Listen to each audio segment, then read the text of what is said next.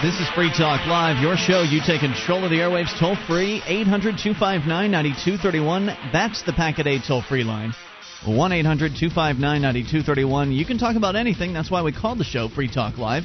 It's Ian here with you. And Mark. And you can join us on our website at freetalklive.com. All of the features you will find are completely free. Now, we are still... Apparently, Torgo's been having some internet issues recently, and we're still waiting to get all of 100% of the site back online. There's some key issues with the site, so do bear with us. If you find a bug, if you email it to Torgo, he's probably already heard about the bug, but you never know. So you might want to do that. Torgo at freetalklive.com if you find a bug. All right, so freetalklive.com. Everything there is free. We're going to start out by going to the phones, to the fun. It's Cato in Tennessee. You're on Free Talk Live with Ian and Mark on the amplifier line. Hello, Cato. What's up, guys? Hey, man. What's on your mind? Hey, I just joined the FSP and also the First 1000. Wow. So, congratulations. Yeah. That's great. So I'm getting ready to go. I was just actually got a comment and a couple questions, if I could, please. Sure. I was just over in Britain, flying back through the Manchester airport, and it was if you look at our future, you know, it's possible things that are going on in the States. They had a one thing I noticed, they had a poster which said that the police don't put up with hate speech, and neither should you. And hate speech was, I can't remember what it all was, but, you know, it was intimidation, bullying, anything like that. You know, so encouraging people to report that. They also had, like, kiosks which were advertising credit cards, which, of course, had embedded RFIDs in them. And then they also had an office where you could get your iris scanned, so, or your, you know, do the retinal scan. You don't have to go and get your retinal scan. Why would you want to opt to go get your retina scanned, I guess? For like a preferred traveler deal. I see. Yeah. Huh. Get you through the line faster. Yeah, well, they've got the hate law thing is kind of old news for Europe, at least. There's laws like that all over Europe. France has them, I believe. I'm not sure about Germany, but that's kind of old news. But the other stuff is a little fresher, sure. Yeah, but it was just interesting to see it sort of all there, you know, right in front of me, you know. Yep, so, and everybody just shrugging it off and going about their business as though nothing's changed, yeah, nothing's wrong. Even the Americans going through just going, hey, that's sort of neat, you know. Gosh. But my two questions, one, is there any new news on the Real ID in New Hampshire? Do you guys have any updates on that? Well, there's nothing new specifically. I think they're probably going to wait until the 2007, I guess the legislative session in 2007. The activists around here are expecting good things. Last year it was sort of like we kind of held it back a little bit. They put it into this study committee, and then they just sort of took it right out of the study committee and went ahead and approved the funds. But I don't think that the funds have been approved yet at the upper level. See, the way things work in New Hampshire, and this is kind of a cool feature about the way the government's set up here compared to other ones, is that whenever any sort of funding approval goes through the House and the Senate, it then goes up to what they call the Executive Council. So even if the House and the Senate say, yeah, let's spend $5 million on Real ID, well, then it goes to the Executive Council, which are 5 members that are elected according to different areas of the state, and those 5 people then say, no, we're not going to spend this money, next. Or they say, yeah, all right, we're going to spend this. So even though the House and the Senate have said yes to spending the Real ID money, it has not yet cleared the Executive Council, so it could be stopped. How do they fit into the legislative executive paradigm? They're part of the executive paradigm in that they're the Executive Council. I see. So they approve all spending. They're the final stamp of approval or disapproval on all spending. And, of course, the activists up here are expecting 2007 to be a good year as far as getting rid of Real ID. We're going to have our own challenges with the Democrat Congress up here, or the Democrat House, considering, you know, they're going to want to pass an income tax or whatever it is they're going to try and do. But they are also more friendly than the Republicans were towards getting rid of Real ID. So we may actually have some progress on that coming up in 2007. Cool. And my other question, and I don't know if you guys know anything about this, and any other callers that might and, you know, could help would be great. I went to a website, and, of course, it was an anti-libertarian website, which means it's a socialist website. But it was arguing against free markets, and the example that it gave was Chile in the 1970s, I guess some guys that were protégés of Milton Friedman called the Chicago Boys went to Chile and advised the government on opening up their markets.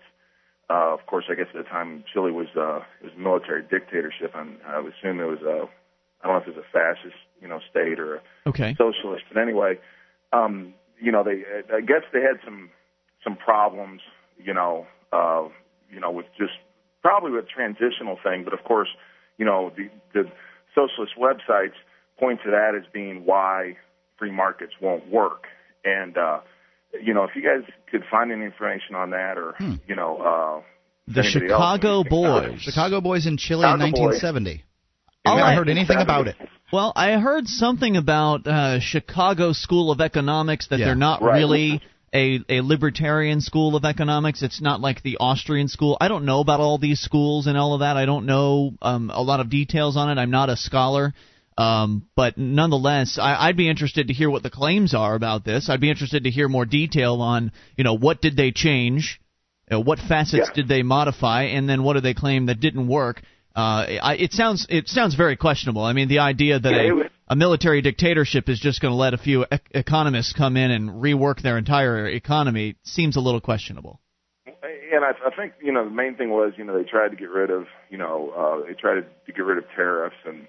And wage control and stuff like that. I mean, of course they're saying it was a libertarian thing. It wasn't a libertarian thing. If it's a military dictatorship, it would be a fascist thing, if anything. But, and if anyone, if you guys find any details on that, or if anybody knows anything about it, that would help. We'll definitely look into it. I'll look into it. Cato, thank you for the call, sir. We appreciate hearing from you as always. 800-259-0, and congratulations again on joining the Free State Project and First 1000. That is fantastic. Yeah. 1-800-259-9231, the Packet 8 toll-free line. Lots of people joining the First 1,000 these days with the Free State Project's big push. Yeah, it is a push. I know you're going to be here this weekend making calls to Free State Project members, and we're going to try and get more people to sign up. We've essentially got, 4 to 5 weeks maximum left here before the end of the year, and the First 1,000 pledge essentially says we need to get 1,000 signers by the end of 2006 to agree that they're going to move to New Hampshire as part of the Free State Project by the end of 2008. So time's running out, and we need just under 400 names. We've now cracked the 400 remaining mark. It's doable. It could happen. Well, it could. The reason it probably will is because they've got a new system in place. Instead of trying to draw people to sign the First 1,000, they're now getting a list of people who said that they would move within a certain amount of time when they signed up, and they're calling them. Right. And anybody outside salesperson is going to tell you that you're going to have a better percentage of luck that way. You're going out and looking for the sales rather than trying to draw the sales into your store, location, website, whatever, and you're going to have a lot more luck, and it seems like the numbers are pretty good. Speaking of sales, of course, today is Black Friday. That's right. You must have some stories of somebody getting hurt. I was shocked. I was looking at Drudge and ABC, and there weren't any front-page stories, but I did spot one earlier, and I'll do a little bit more digging here. But according to the AP, dense fog didn't stop shoppers in Michigan from climbing into their minivans and SUVs and heading to stores and malls in search of bargains. No way, not on the day when thousands of other deal seekers around the nation stormed electronics retailers and discounters in the pre-dawn chill, even as leftover turkey and stuffing cooled in the refrigerators. Quote, great deals. I'm shopping for everybody today. We hit Target. We're going to Meijer. We hit Sears.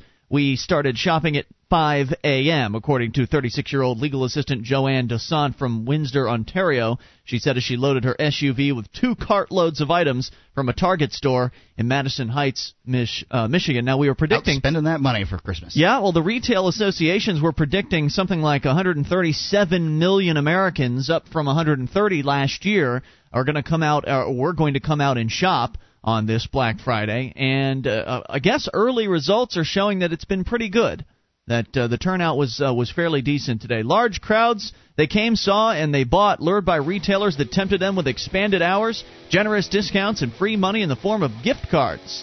And neither a slowing economy nor mobs of other shoppers would stop them. We'll see if we can find some more details. Let's see if I can dig up any fight stories, see if any of that happened here today. And if you experienced any of this, if you were out and about this morning as a part of Black Friday, doing some shopping, standing in lines, or maybe working on the other side of the counter, maybe you were working on the retail side and you've got some interesting stories, we want to hear from you, or bring up whatever's on your mind. 800-259-9231, it's your show. Free Talk Live. This is Free Talk Live. It's your show. You take control of the airwaves. Bring up anything. Toll free, 800-259-9231. On this, the Black Friday edition of Free Talk Live. It's Ian here with me. And Mark. You can join us on our website at freetalklive.com. All of the features on the site, we give them away, and that includes the live streams. There's a broadband version of the show and a dial-up version, both of them there on the house. freetalklive.com. So tune in live or tune in later via the podcast. There's multiple ways to listen to the show, all for free. freetalklive.com. And get registered now for the New Hampshire Liberty Forum, February 23rd through the 25th of 2007. Meet libertarian superstars like John Stossel, Michael Bednarik, and many more. The most influential libertarians in America will be there. freestateproject.org/libertyforum to get registered, learn more. That's freestateproject.org/libertyforum. So trying to find out if there were any fights today during Black Friday sales. As you probably know, if you've been listening within the past few days, we've talked quite a bit about it. Today is the day when they claim, I don't know if it's true, but historically, retailers are supposed to get in the black, as they say today, in that they've been, for some reason, operating in the red for 11 months of the year, and now's when they finally start turning a profit? Well, they don't want to look like they're too profitable to us. I guess. Profits are bad. Anyway, it's just a day when a lot of people are really out, busy out shopping. Millions of Americans, 137 million estimated to turn out and shop today. Apparently, people were lining up as early as 8 o'clock last night to get into some of the midnight sales, some stores opening their doors at midnight, I presume staying open through the overnight hours just to get people in and get them through the door. Or get ready for the people that are going to come in at 9, right, at 5 a.m. or whatever. Well, there's 7-hour sales, 5-hour sales all over the place, prices being slashed, loss leaders, which are items that the business actually takes a loss on in order to get you into the store and hopefully have you buy some other stuff, maybe some gift certificates or media. Anything else at a regular price. And people just go crazy. And so we're looking into some of the stories of Black Friday here from the AP, talking about how our early reports, the expanded hours, increased discounting, and free money in the form of gift cards drove hordes of shoppers to stores to buy flat-screen televisions, computers, and toys. Mark Demers, 23, in Connecticut, said, "Large crowds drive me nuts, but this was my Christmas present to myself."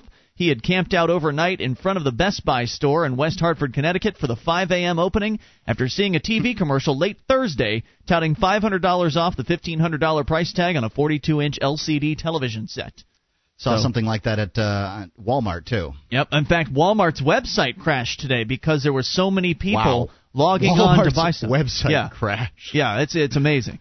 Clearly, Black Friday is becoming the biggest sport, said the chief analyst at an analyst group, observing that shoppers this year bought fewer but pricier items than a year ago. A growing number of stores such as KB Toys opened at midnight. Some, like CompUSA and BJ's Wholesale Club, opened on Thanksgiving Day for the very first time. In fact, I was on Gardner Goldsmith's show here in New Hampshire this afternoon, and he was telling me that CompUSA apparently opened in Massachusetts despite the Massachusetts Blue Law that prevents businesses from opening on Thanksgiving. They went ahead and flaunted the law and opened anyway.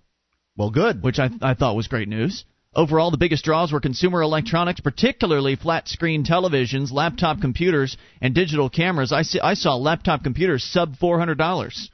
I mean, that's a good deal. It's incredible. I don't know. I can't imagine what kind of RAM and it's memory. It's not going to be a performer. No. I mean, but really, if you're buying a laptop, you shouldn't be buying a laptop for gaming anyway.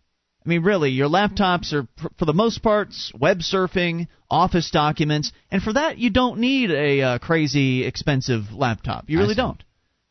Anyway, so toys fared well too. In addition to the hard-to-find Fisher-Price TMX Elmo, what is that? I don't know. Sounds like a racing Elmo or something like that.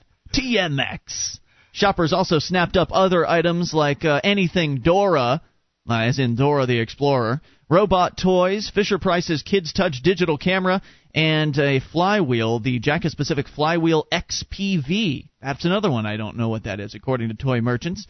I don't know what any of them are. I've heard of Dora. Clothing, mirroring a trend in recent years, took a back seat, according to Cohen. Apparel will be the late bloomer, making mall-based apparel stores a little bit nervous. Carting it to his car early Friday, he said the rest of his shopping would be done online. Large crowds drive me nuts. Oh, that's funny. They repeated the same segment on two different pages. Even those who arrived early Friday and waited in line for the doors to open at 5 a.m. were not guaranteed success. Brian Clark of Bristol left empty-handed after the televisions and computers he'd eyed as Christmas gifts were snatched by earlier shoppers. Should have gotten there at 7 o'clock last night, buddy. If you want to get the deals, first come, first serve, no rain checks on Black Friday for the most part.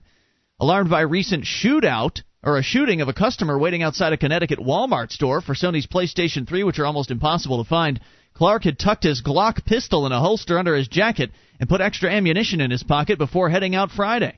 Did you hear about that story, Mark? When the people were waiting outside of a Walmart for PlayStation 3s, and some thugs, I guess, rolled up, came out with a shotgun or something like that, or a couple of guns, and essentially robbed all of the people standing in line. Well, you'd figure that they're out there, they're exposed. It's probably nighttime, right? Nighttime's when people like to commit crimes, so they're less likely to be seen from a distance. I don't know whether they necessarily would be during the day or not. I just don't think that would fly here in New Hampshire. I mean, you got 20 people in line, odds are good one of them's packing heat.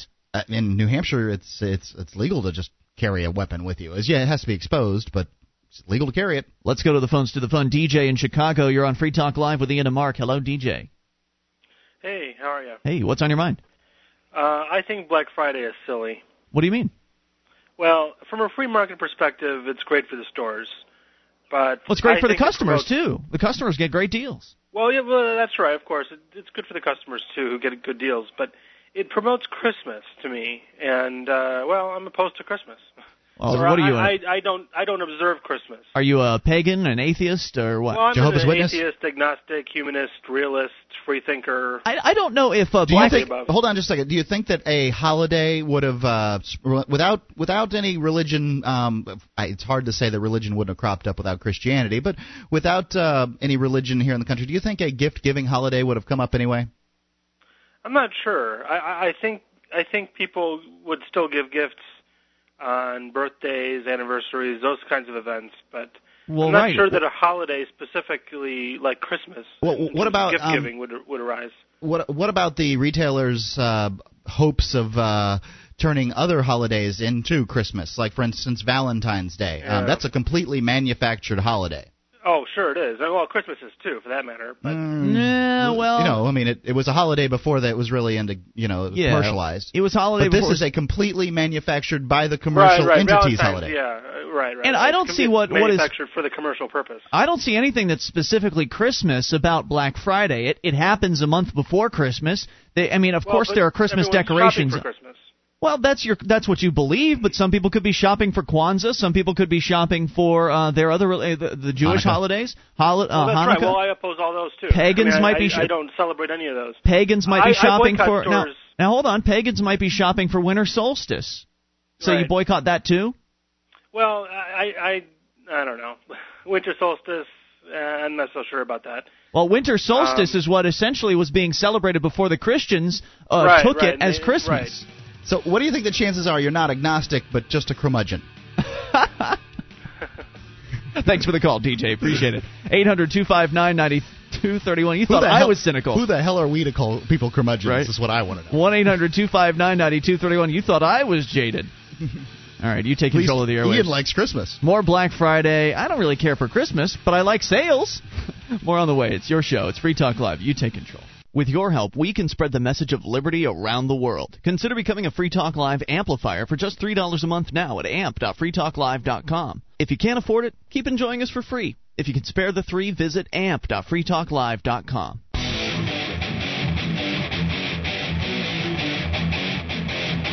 This is Free Talk Live, your show. You take control of the airwaves toll-free, 800-259-9231, the Packet 8 toll-free line. That's 1-800-259-9231, and it's Ian here with you. And Mark. And you can join us on our website at freetalklive.com. Enjoy all the features there because they're completely free, and that does include the listener map. You can go to map.freetalklive.com, and you can add yourself to it, or you can just scroll around the world and see who's listening to the show at map.freetalklive.com. So talking about Black Friday here, and we're going to get back into it, but Frank's been waiting patiently in Brooklyn. You take control of the airwaves, Frank. You're on Free Talk Live with Ian and Mark. Well, I want to wish you gentlemen a happy Thanksgiving, and I hope you had a good meal yesterday. Indeed, sir. What's on your mind? Yeah, I thought I would your caller mentioned questions about Milton Friedman and the Chicago School of Economics in South America during the 1970s through 90 period, restructuring economies and countries. Right. Apparently he was reading a website that claimed that it shows that the free market doesn't work or something like that. What do you have to say? Well, actually, that's very true in many ways. I had the opportunity in the 70s of studying, Milton Friedman's monetarism and one time playing tennis with him when I was an undergrad. And it's really interesting because, in a sense, Milton Friedman's contribution was, in a sense, defining and redefining the concept of capital with regard to a free market. What does that mean? By that I mean, if you look at in the 1980s, a lot of his theories and ideas were espoused by individuals from George Gilder, who wrote Wealth and Poverty, to Ronald Reagan when he was deregulating, the banking industry, saying that the free market is what actually stabilizes not only an economy, but it also stabilizes a nation and the people. Okay. And in a sense, what Friedman did originally, a lot of his ideas came from Ludwig von Mises, who was the founder of the Austrian banking school in Europe. And von Mises wrote a great work called Human Action, which is sort of like an all-inclusive analysis of an economy and the banking industry per se. So how does this all tie into Chile? Well, it all ties in the sense that Milton Friedman in the 70s was contracted by the World Bank and by the new military governments in Chile and Argentina to actually restructure their economies. And basically what he did, he set up a system of wage and price controls that the military junta could enforce. They reestablished the central banking model. That doesn't sound very free market to me. No, actually it isn't. That's actually the truth of it. In many ways, it's antithetical. What he did in Central America is antithetical to his philosophical writings, in Chicago in the 1950s and 60s and early 70s. Why would he do something like that? Well, ultimately... Just unprincipled? Pardon me? Just an unprincipled guy, sell out? No, I wouldn't say that. Basically, Milton Friedman, I thought, should have been, the Fed chairman. He his concept of monetarism is basically a strong central banking model. So he's not he's not really for free markets then. In many ways, control. In practice, that's correct. In fact, he could be one of the godfathers of the neocon movement. That's unfortunate. In fact, most of the students that studied in the 70s that did their doctorates at Chicago did coursework with Friedman. So then these socialists that are claiming that, Friedman came down here to make a free market, that's just not true at all. That's Friedman correct. Came and down to just reorganize their system into a central bank. Correct. Ultimately, his policies were very bloody because you had hundreds of thousands of union people massacred by the military government because they felt they were a threat to the economy, and you had violations of civil rights that went on for over 12 years.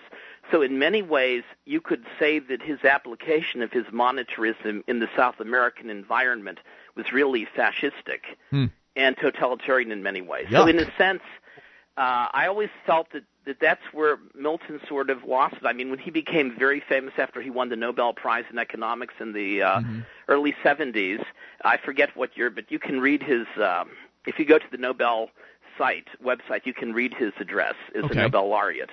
Ultimately, I think he really became very powerful and very arrogant, and I do think that his early writings were very philosophically sound, but in many ways when we apply philosophy to real-world situations, we have many problems. Wasn't he responsible for with the income tax withholding post-World War II? I mean, that's what I read. Was that guy? Well, actually, no. Actually, that goes back further than Friedman. But the point is, with Friedman... Wait, is Friedman the guy that just died? Yes. He did, correct. I think he died at age 92. Right, something like that.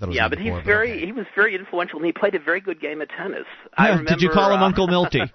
At the height of his popularity in the early 70s, he was quite a force on the tennis court. Well, I guess that's what he should be remembered for then, instead of causing bloodshed in Chile. He did. Let's be very honest. What he also did, he introduced.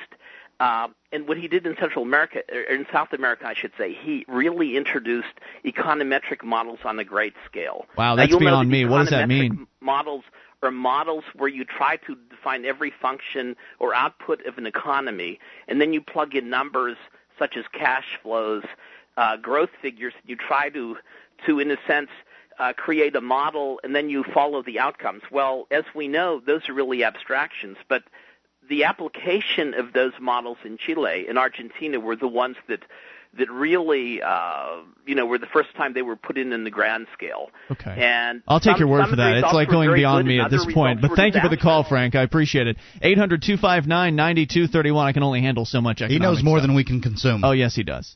But I did get the interesting information that one hell of a tennis player. What I gleaned from all that is that old Milty was a good tennis player and not so principled when it comes to the whole economics thing. I get the impression that he was a man torn as far as he believed in some free market economics ideas, and then in other ways he just couldn't let go of central control. Right. Well, when I had heard that when Cato called in earlier and said that these military dictators hired this guy to come down and restructure their economy, I couldn't imagine why a military dictator would ever want to have someone come in and turn his country into a free market. That's not going to happen ever. Doesn't seem like it makes much sense. No, and it didn't make sense. And now it makes sense, though. What's going on is the socialists are pointing to this and saying, well, look at this.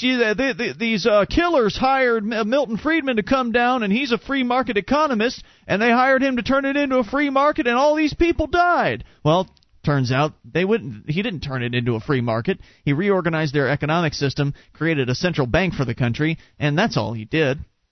And that doesn't have anything to do with... And central banks are the antithesis to a free market. Well, yeah, there's no competition. 1-800-259-9231. So I'm glad he cleared that up for me. It was the rest of it that I got a little lost on.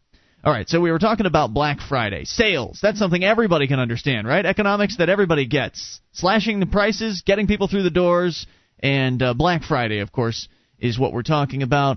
The ABC AP story talking about just some examples of people that showed up this morning at 5 a.m. Gary Miller, a 45-year-old computer programmer, showed up at Walmart at 5 a.m. to hunt for a 20-inch LCD television he had seen advertised online.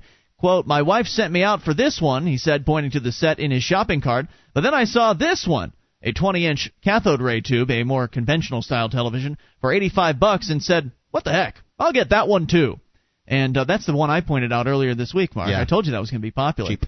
It even made it into the AP article. Plenty of shoppers, like Rochelle Little from New Jersey, had been preparing for Black Friday since mid-October, helped by a swath of new websites like blackfriday.info. I wish I'd spotted that before today, because I would have gone and perused it. And it's pretty useful. I actually went there, blackfriday.info. What they do is they collect all of the deals from all of the major retailers in America and just put them all on one page. So you want to click Target, it shows you all of the Target deals, all in a list. It doesn't show you the picture of the item, but it does show you just the textual item description and the cost. Wow. And a very, very useful website. So she'd been preparing since last month. It's interesting. I don't get out to these things, but interesting nonetheless. Little monitored a website called bfads.net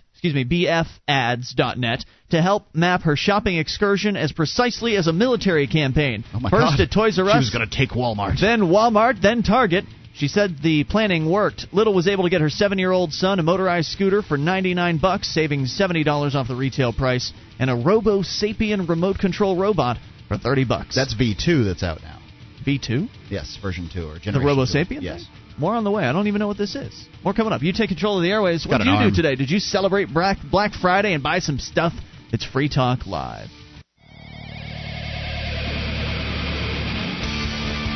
This is Free Talk Live, and it's your show, the Black Friday edition. You take control of the airwaves toll-free, 800-259-9231. Packet A toll-free line for you, 800-259-9231. For all your voice-over IP needs, head over to packet8.net. It's Ian here with you. And Mark. And you can join us on our website, freetalklive.com. Enjoy all the features. They're all completely free. Now, we do ask that you help support the show on a voluntary basis by buying some stuff.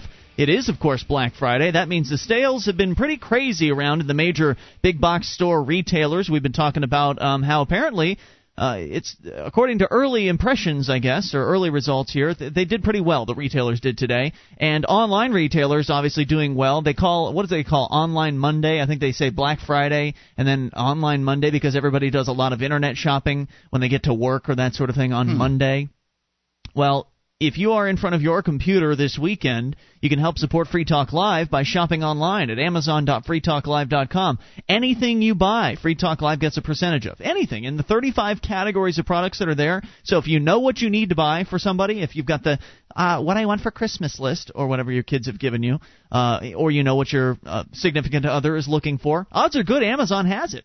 I mean, if it's available in a department store, they've got it at Amazon. So head over to amazon.freetalklive.com, get your shopping done there, and if you don't know what to get, and in most cases, really, you really don't know what to get, right? Unless you've been specifically asked for something, it's always safer to go with a gift certificate, right? Yeah. Because everybody loves a gift certificate. You know, it doesn't have quite the warm fuzzy to it. But it's really a practical gift. I feel good when I get a gift certificate, unless it's a gift certificate to someplace that I'd never shop, like a flower store or something like that. But at Amazon, since they've got virtually anything that you can imagine, a gift certificate to Amazon goes a long way. In fact, I believe you can buy them for as low as $20 or maybe even less than that, all the way up to $5,000. Wow. So really, I mean, you could give somebody a gift certificate and they could go buy themselves a plasma TV on Amazon. And the cool thing is about the gift certificates, we get a percentage of that as well. So get the stuff you need, and then for everybody else that you are going to buy gift certificates for at whatever other store, get it at Amazon. Amazon.freetalklive.com. You get all your shopping done in one place. You don't even have to do more than lift a few fingers. Click, simple. Click, click. Easy. That's the way we like it. All right, so if you've been on the if you've been out and about today at Black Friday, if you were out waiting in a line, if you were perhaps working in retail or working in retail behind the counter, and you saw something interesting happen today, I'd looked for fight stories, and I couldn't find anything.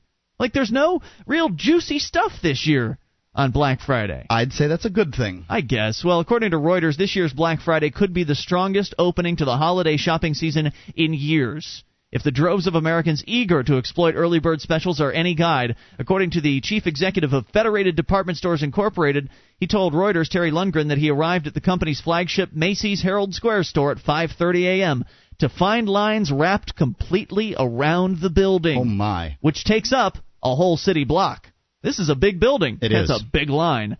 Quote, I've been coming here for many years at the same time on this particular day, and this looks like the largest crowd we've seen in years, said Lundgren, adding that the sunny and cold weather was good for shopping, especially for coats and cashmere sweaters. Consumers think of the Friday after U.S. Thanksgiving holiday as the first day of the all-important holiday season and a time to snag bargains, freebies, and sales. The Thanksgiving weekend accounts for 9% to 10% of all holiday sales. That's a pretty good chunk, according to an analyst for the Telsey Group. Now, 9 to 10% of all of the holiday sales. I guess I'm thinking there's two things. There's versus sales versus, money exchanged hands, and then sales, these events where they lower prices. I think it's money changing hands. Okay.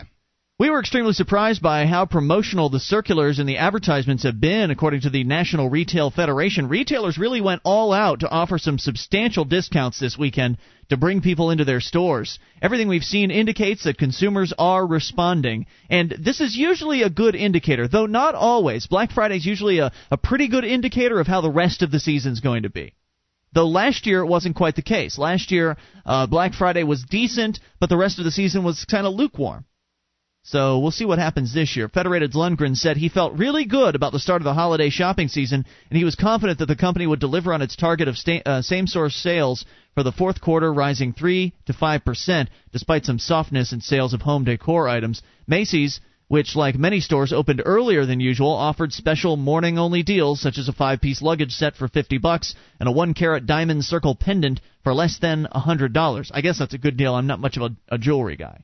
1 carat for less than $100, is that good? It sounds really good, but it's probably, pretty crappy quality. It's just my guess, though. Retailers this year used special promotions and longer hours, hoping they could turn over more parking spaces and attract shoppers of different ages with different sleep needs. If anything, long lines to get into stores at checkout counters caused some shoppers to have second thoughts. For example, Monique handed a friend left their home in New Jersey at 2:30 in the morning, bound for New York's Woodbury Common Outlet Center. Like they're going fishing or something. Which, fishing for a deal, which opened at midnight. But when they arrived 2 hours later, the crowds, lines, and a full parking lot were too much to handle. Can you believe this? They left at 2:30, figuring, it's New Jersey, they're going to get there maybe in an hour or so, get parked, get in the store. the parking lot and the lines were crazy at 3 in the morning. Just amazing. I guess the reason why we aren't getting calls on this is because everybody's sleeping. I don't know. They were up so early, and now they're crashing out. The women headed back to New Jersey. I was up. I got up at 5:30 a.m. this morning. Yeah, Senor Grouchy Pants decided to. I don't know. It sounded like a tin can full of nails he knocked over. I don't know where. You know, I don't have such a thing, but I don't know what the heck he knocked over. You couldn't find it. You couldn't find whatever he knocked over? I didn't really care. Whatever it was going to remain knocked over. I see. And I didn't see it this morning. But he knocked something over in the middle of the night trying to be able to look out the window. So that's why you got up then. And, yeah, so I woke up and started grousing at the cat and was up for about an hour. I didn't have any desire. I thought, I could go to the Walmart and look at some deals. No, you don't want to go look at a deal. You don't get up on Black Friday to go shop around. You target exactly what it is you want. You pick it out in the ads, and you go for it. There's nothing that I want that badly. Even when I looked at the 42-inch plasma TV, Well, you've got a widescreen television. 5 or 6 inches wide, deep, whatever it is. It would be an upgrade for you. It would be an upgrade. $1,000 would be pretty cool, but $1,000? Yeah, I'd say hold off. I mean, again, good consumer advice. Black Friday's fun to talk about and fun to watch and fun to participate in.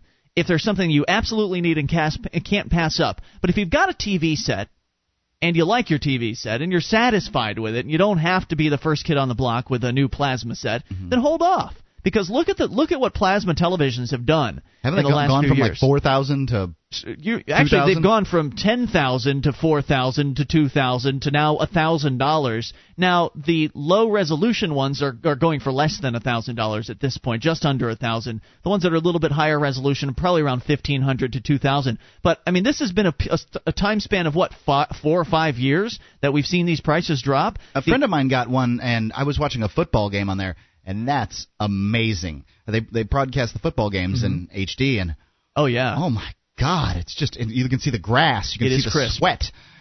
It's incredible. But I how much football do I watch? Right. I just don't care. You're not much of a TV watcher, so. I mean, I could play my video games on it, but I think that they'd probably be about the same resolution as they are because they're it's a PS2 and am I going to run out and get spend another $1,000 on a PS3?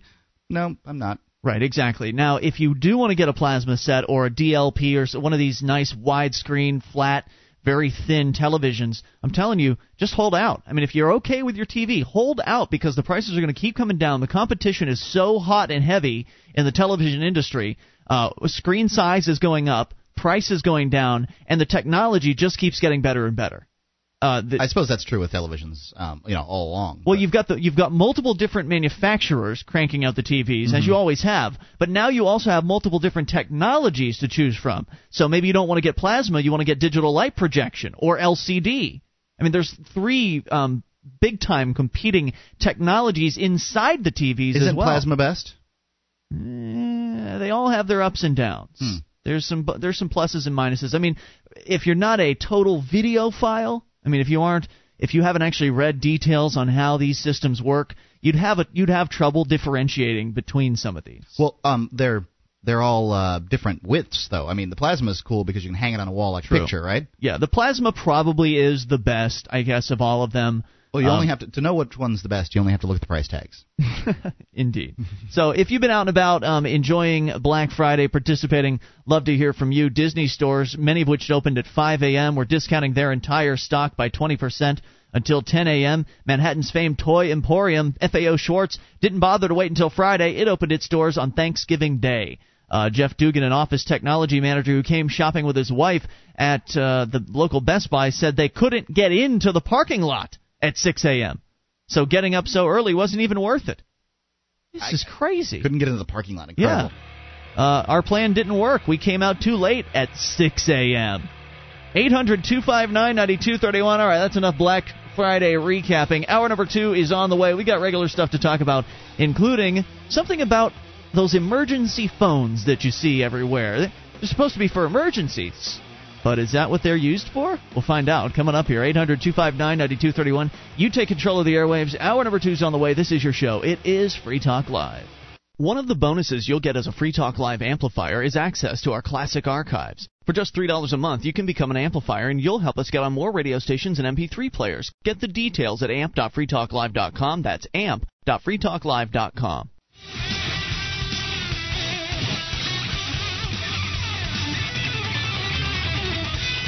This is Free Talk Live. We're kicking off Hour 2, Friday edition of the show. You take control of the airwaves. Toll free, 800-259-9231. That's the Packet A toll-free line. 1-800-259-9231. It's Ian here with you. And Mark. And you can join us on our website at freetalklive.com. All the features there are completely free. There are still a few bugs we're ironing out, so do bear with us as we get the website back up to 100% functioning capacity. All right, let's go to the phones, Mark. Not our phones, but emergency phones. Well, apparently at the University of Colorado, things are not working with their emergency phones. When police dispatchers receive a call from one of the blue emergency phones that dot the University of Colorado campus and the adjacent hill, there's a chance it could be from somebody in dire need of help. No, I guess the reason they put these there is because on college campuses, from time to time, there might be a rape or a robbery or something like that. Just like that anywhere. Like anywhere, but obviously you're concerned with your clients, your students, and you want to make sure they feel safe. So you put up these phones from place to place and say if there's a problem, just pick up the phone. It's a direct line to the police. I'm not entirely sure that it's just the college that's put these up. It's the University Hill General Improvement District, which is probably in some ways influenced by the college, and in some ways just the neighborhood around it. I don't know. But the chances of them needing help are very small. Of the 156 calls that came in to the city dispatchers this year from five phones on University Hill, police found no apparent need for 153. Oh, my gosh. That's 3 out of 156. And what were the other what were those three? Do they actually go into detail? They do just a little later in the article. Okay. They give a few more numbers here. CU police dispatchers have taken 219 calls from, I don't understand why they say this, but 219 this year. And then, of course, the other 156 was supposed to be from this year, too. So 60 phones on campus. 209 of these appeared to be groundless, which, of course, means that 10 of them weren't. 3.5% of calls were legitimate, including ones from residents calling for an ambulance, reporting trespassing, and a cat burglary. All the things that could have been used, they could have used 911 for. I mean, it wasn't or a cell phone, right? Right. In most cases, the University Hill General Improvement District, which installed and maintains the phones, is trying to figure out ways to reduce the numbers of prank calls. Yeah, get rid of the phones. We put a bunch of phones with, emergency phones with drunk college students, so we can't understand why we're getting prank calls. I know. We could put video cameras up to monitor each of the phones so we know who everybody is that makes the calls. Well, the police are pretty, they're exasperated. Now, can you imagine what happens if you're a university student? I'm going to make a funny call. And you make the call, and then you pass out in front of the phone, and the cops find you. You're in trouble. Yeah, true. Well, they put the phones there. They've created a new problem. Right. I mean, how many problems have they solved versus how many problems have they created? Indeed. They've created 209 problems. Right. They've solved 10, and they can only, and that's because they can take credit for 10. How many of those 10 would they have not solved anyway? Right. Yeah, back in 1970, this would have been a sensible thing to do. But nowadays, everybody's got a cell phone, and it's more likely that when I say everybody, I mean on a college campus. The younger you are, the more likely you are to have a cell phone, right? If you're 65, well, you might not have a cell phone. But if you're 25 or 20 or 18, yeah, odds are really good. Mommy and Daddy sent you to school with a cell phone. At least for emergencies. Right, or you've got your own. And if you're on college campus, you're probably not far away from somebody else anyway, right? There's usually people around. One would think. So, They're trying to figure out whether plastic shields might reduce the number of drunken impulse calls. The things do serve a valuable function. If they're crying wolf all the time, it's going to make them less useful, said Jan Otto, who serves on the district's board. Because it was her idea, that's why she thinks it's a valuable service. Yeah. Boulder Police Sergeant Lori whatever said she and other officers who patrol the hill find it frustrating because they have to respond to every emergency call. It's difficult for us because we use so many hours of manpower responding to these false calls for service. We get the call, we respond, and no one's ever around. Why do they just want to waste the cops' time? Didn't they know this was going to happen? I mean, these little pull-down fire alarm things didn't give them some indication as to what was going to go on. Still, authorities say they think it's worth having the emergency phones available for people who might need them. It just saves one life. No, it's not. Because it's just such a use of manpower. I mean, it's just incredible. Yeah. Who's paying for the cops to go? Not the university authority. You can believe that. Hmm. If you were just looking at it from a business school perspective, just look at the numbers. It might not make sense, said the police lieutenant Brad Wisely. But the phones reassure students and their parents that we have a direct line to help if they run into trouble, he said. As a parent, I think it would make me feel better about the institution. I know what kind of trouble, really? I mean, what kind of trouble? Cat burglary, apparently. Well, that's not trouble that you need to run to an emergency phone for. I mean, really, the only thing you could think of that I could think of that would apply here would be maybe a mass murderer on campus or something like that. It happened at University of Florida, but I still think that cell phones are more useful because if I feel like I'm in danger, and I've done this before, I've had my cell phone out and I've had a number dialed so that at the very least somebody could hear. Get some idea what's going on. I clued the person in, in the beginning that I would do this, and if they hear some noises, they're probably going to be like, "What's going on?" Hear me yelling, "Help!" Yeah. Chances are good they'll call the cops. So I don't know. It just doesn't make much sense to me. Yeah, it seems a little silly. Are ridiculous. I don't know. Are we going overboard here by suggesting the phone should be taken away? Certainly no taxpaying dollars should be spent for this, and they are. What's the solution here, though? I mean, we still want to make sure the kids on the campus can be safe, right? We want to make sure they feel safe. That's the purpose of the phone. So is there some sort of a balance? 1-800-259-9231. It's a great indication. It's a great indication of the rule of unintended consequences. Here somebody thought it would be a great idea to put up this phone system that's going to help protect everybody. If somebody's in danger, they can pick up a blue phone and just right away it'll call the cops and they'll be safe. Well, what have they gotten? 97% drunk calls. That's all these great ideas that people have, and who's paying for it? People of Colorado. Now, it's the taxpayers. It's not very likely that a college student on his cell phone is going to drunkenly dial 911. I think most people, when they dial 911, they probably realize that, this is coming from my phone number. The cops are going to be able to trace it back. Right. They're going to know who it was. But at one of these emergency phones, all you have to do is pick it up and say, "Hey, what are you wearing?" Click, or whatever it is that the prank is, and then you leave. I mean, there's no evidence. Right. I mean, and if they wanted to dust the phone for prints or something like that, but I don't imagine that's very effective. If there's 100 people that have picked up the phone, then what good's that going to do? And by the looks of the prank calls, 100 people have picked up the phone. Yeah. So I don't know. It's just they're the bureaucrats are saying, they're bemoaning the problem, but they're defending the phones. And I just don't think that the phones make any sense. Sure, the phones were put in by this quasi-governmental authority there on the campus and probably paid for by the campus or something like that, mostly with campus funds. But it's not the phones that cost all the money. It's the cops responding to it. That's true. And, it just legitimizes the larger and larger police forces we have. Right. And well, maybe, I mean, I guess the point of responding is, like, if somebody makes a call and doesn't say anything, they have to drive out there to make sure that everybody's okay. Is that the point of the response? Maybe they should just change the rule to where you actually have to talk to somebody. They're not going to do that either because, well, what if somebody just manages to get the phone off and then they can't say anything? I understand. What if they're having a stroke? What if they're having a the cops won't be able to save somebody from a stroke. They're not medically trained. Well, they'll then call the other authorities who will arrive within the hour and hopefully save the person, right? Yeah. I don't know. It's just it's a messy situation. It's messy and it's, unintended consequences. Now I have a question about cat burglary for you. You don't like the idea of laws that are put in place that outlaw thought. And I was thinking about armed burglary earlier today. Now, armed burglary, the way it's used in the legal system is not the way I think that it was originally intended to be used. Armed burglary is when you burglarize a house and you're armed, usually with a handgun, is the idea of it.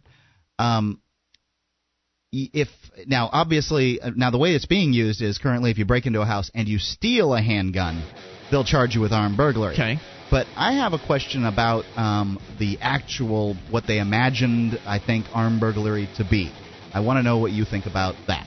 I still don't know what the question is, so I guess you're going to ask the question coming up. I'm going to ask the question when we get back. Okay. I'm teasing. 800-259-9231. I was hoping you'd let me think about it. More on the way. You take control of the airwaves. This is your show, and you'll get to answer Mark's question, too, maybe. This is Free Talk Live. This is Free Talk Live. You take control. Toll free. 800-259-9231. And bring up whatever you want. The Friday edition. We're here live. Ian here with you. And Mark. And you can bring up anything at, again, 800-259-9231. The website is freetalklive.com. And there's a bulletin board system there with over 140,000 posts awaiting you. Lots of people registered. That, though, is one of the problems we have with our website at the moment. We can't accept new bulletin board registrations at the moment.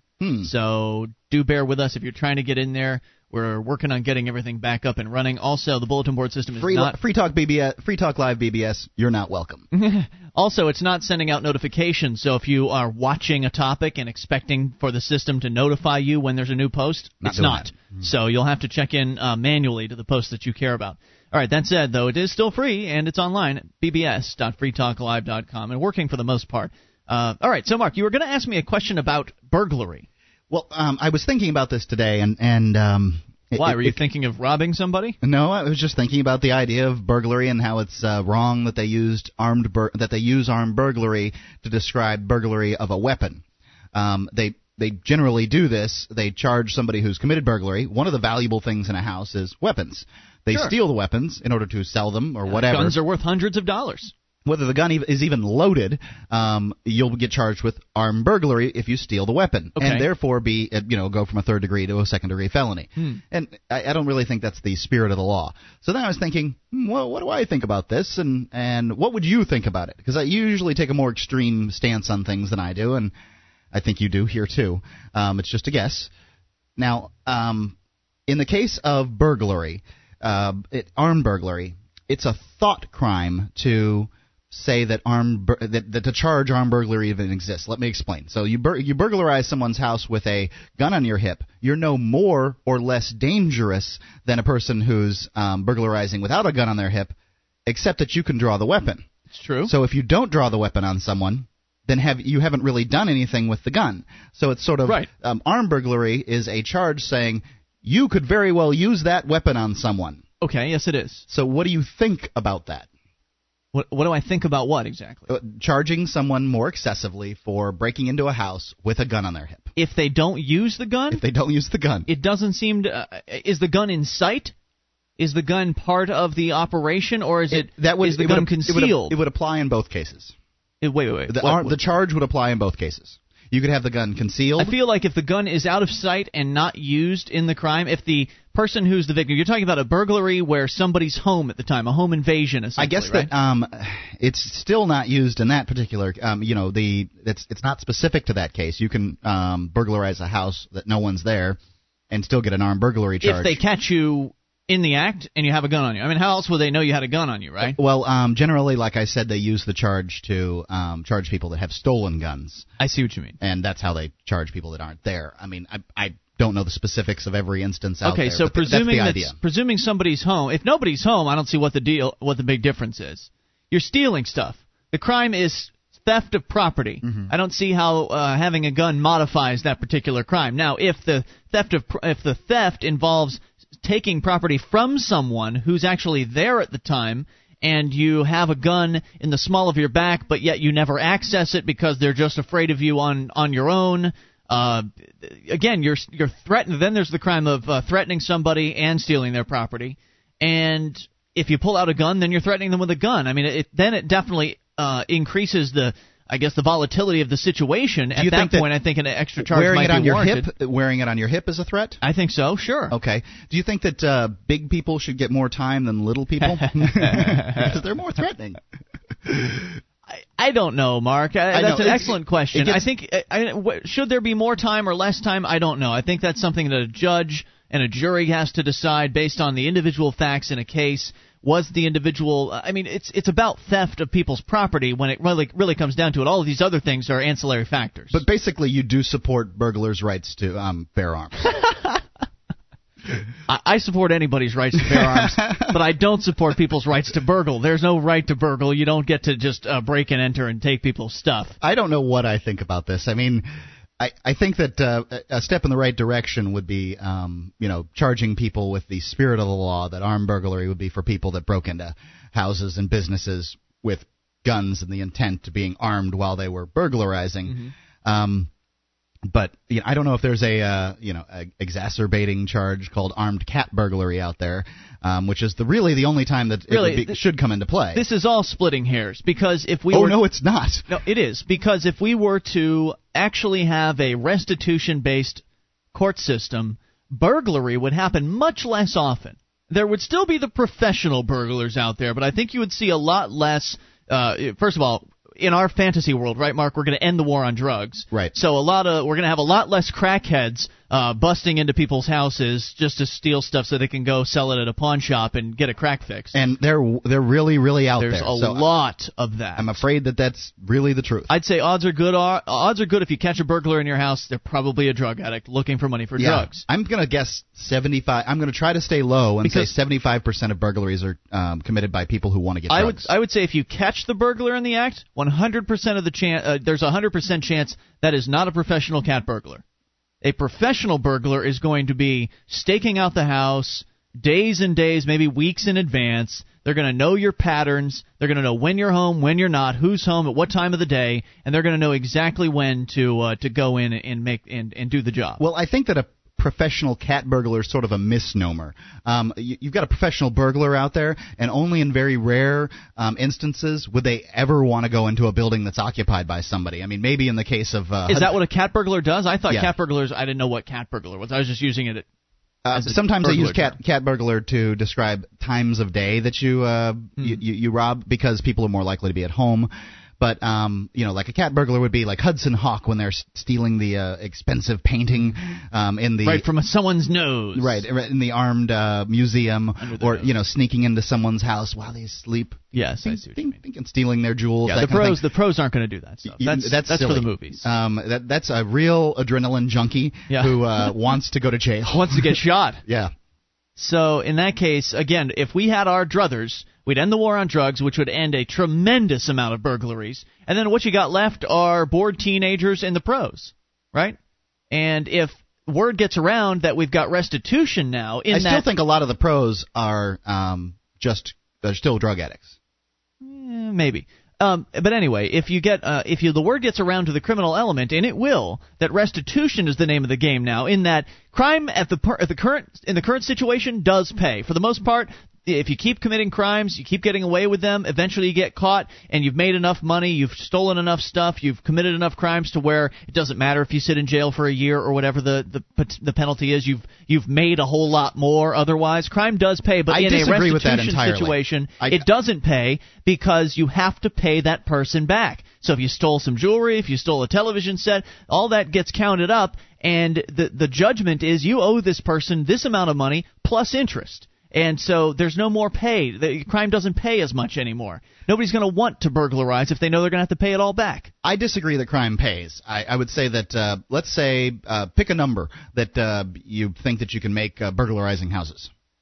I don't know. I'm not a burglar. $10,000 or $100,000? Maybe. It would take you a long time. If you were in really rich residences, okay, maybe. Let's say you get... $50,000 a year to do 24 hours a day, 7 days a week, 365 days a year in prison. It's bad pay as far as I'm concerned. 2 years, that's a really light sentence that you would do. I would think that you would do something like 3 or 4. Doesn't seem likely. Some crimes do pay. 800-259-9231. This is your show. It's Free Talk Live. Our archives, website, and podcast will continue to stay free, but if you think other people deserve to hear this show, consider becoming a Free Talk Live amplifier for just $3 a month at amp.freetalklive.com. Help free some minds. Visit amp.freetalklive.com. This is Free Talk Live, your show. You take control of the airwaves. Toll free, 800-259-9231. The Packet 8 toll-free line, that's 1-800-259-9231. Bring up whatever you want. It's Ian here with you. And Mark. And you can join us on our website at freetalklive.com. All of the features on the site, we give them away, an entire year's worth of show included, right there on the front page of the site. Just download. Easy. No logging in, no membership fee, free stuff. freetalklive.com. and register now for the New Hampshire Liberty Forum, Attaining Economic and Personal Freedoms in America's Freest State. This three-day event, February 23rd through the 25th, will be held convention-style in historic Concord, New Hampshire, with some of the program taking place in the State House. Register now at freestateproject.org/Liberty Forum. That is freestateproject.org/Liberty Forum. Let's move to a story that's that I find pretty empowering and very. This is good news. It's a great example of how it is that the internet is really changing the face of American political action, and for our teenagers specifically. From antiwar.com, Scott Horton with MySpace.com bulletins and a handful of homemade flyers, two teens have struck a blow against the American warfare state in Lyndale, Georgia Division. On a Friday afternoon, the 17th of November, 17-year-old high school seniors Robert Day and Samuel Parker decided to act. After Day overheard some teachers at Pepperell High School saying that the first thing Monday morning, the school's juniors would be made to take the ASVAB military aptitude test. The Armed Services Vocational Aptitude Battery. Often administered under the guise of a career aptitude test, the ASVAB's purpose is to better equip the state to prey on young people tricked or pressured into taking the test.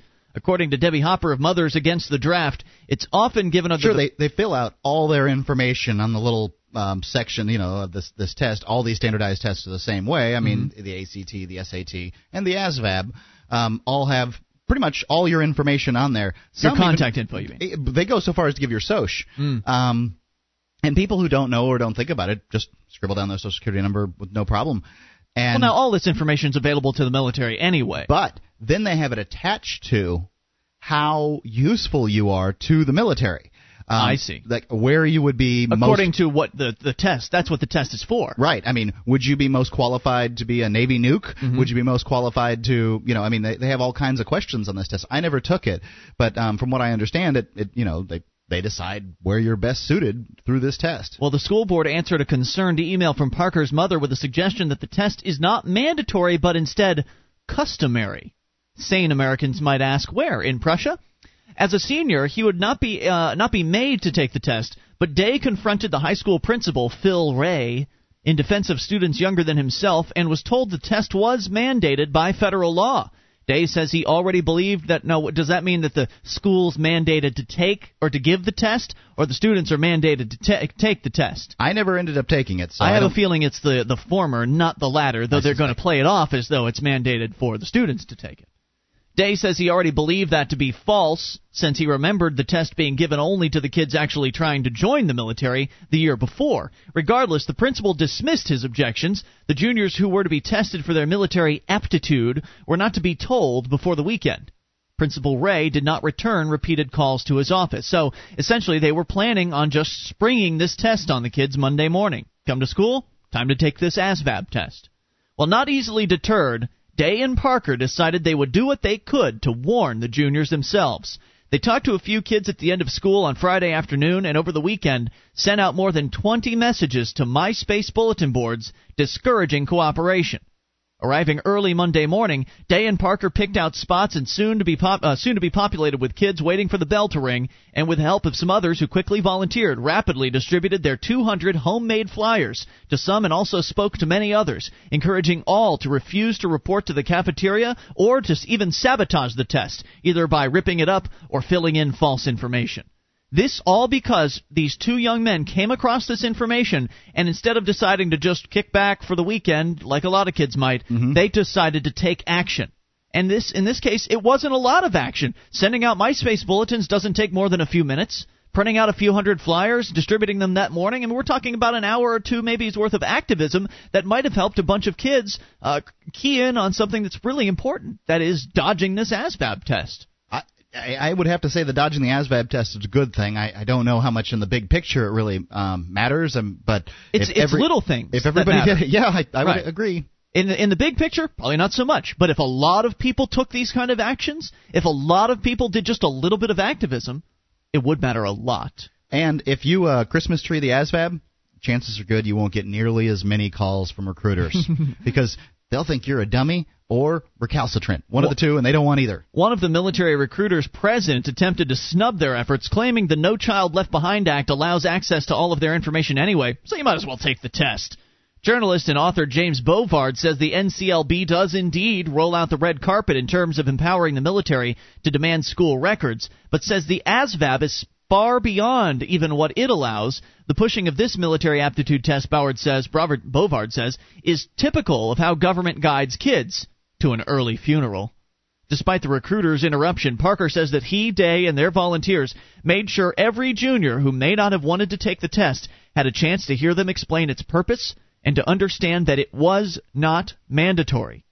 They estimate that about half of the school's juniors refused to even leave their regular classes to report to the testing site in the school's cafeteria. Some of the teachers apparently learning about this at the last minute like everyone else and, confused as to the nature of the proceedings, insisted their students at least go to the cafeteria even if they did not mean to cooperate with the military. Once the kids were there, they were informed that anyone who showed up in the cafeteria would be made to take the test. The old lunchroom catch-22. Some of the students deliberately decided to fill in faulty information. Perhaps that will go on their permanent record instead. Listen, kid, we're looking for test refusers just like yourself.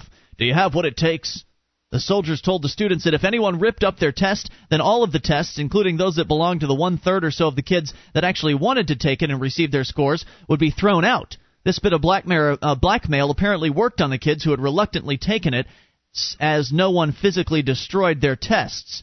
Day and Parker estimate that less than a third of the juniors went along with the government scheme. Well, that's a shame. I don't see that as a very persuasive thing unless the other kids were threatening to beat them up after class. You don't know. A third went along and then a third were meant to taking, so they scared a third. Mm-hmm. But still, there's no telling what that third actually – they shook their confidence in that other third. Their confidence was shaken. They didn't take the test with the same vigor that they would have taken it before. Mm-hmm. So they got a lower score, I would suspect, than they would have normally. And I can only say that's a good thing. The high school counselor, Ms. Nixon, made it clear to the juniors she was very disappointed in them for embarrassing Principal Ray. But so far, no punishments have been handed down. And by the way, Principal Ray, if he was embarrassed, it's his fault for being embarrassed.